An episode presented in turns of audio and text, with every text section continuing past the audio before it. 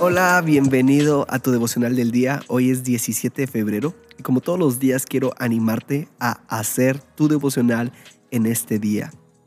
En este podcast tenemos la meta de leer toda la Biblia en un año y para lograrlo debemos leer Levítico 5, 6 y Lucas 4 en este día porque estamos leyendo tres capítulos diarios.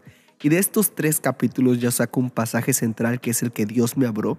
Y el día de hoy lo podemos encontrar en Levítico 6, 1 al 6.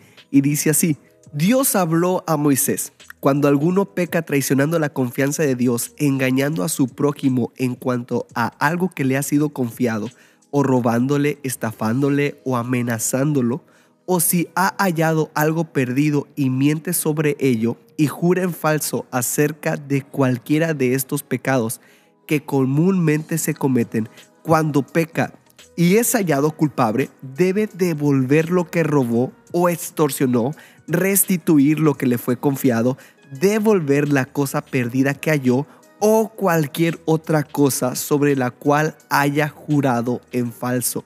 Debe de hacer la compensación total y agregarle el 20% y entregarla al dueño el mismo día que traiga su ofrenda de compensación.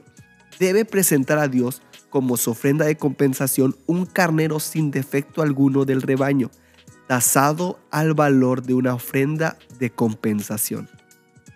Dios le está dando las normas de conducta al pueblo de Israel por medio de Moisés nosotros entendemos que ya no vivimos por la ley, porque por la muerte y resurrección de Cristo ahora vivimos por gracia.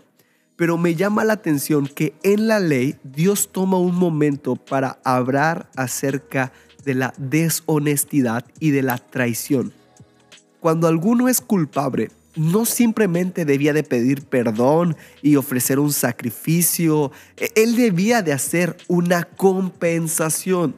De igual forma, nosotros somos perdonados por medio de Cristo, pero no debemos de olvidarnos de hacer obras de arrepentimiento, saldar las deudas y buscar compensar todo el daño que pudimos haber ocasionado. Y quiero que medites, ¿hay alguien que debas compensar por el daño que has causado en tu vida? Quiero animarte a hacer tu devocional del día de hoy.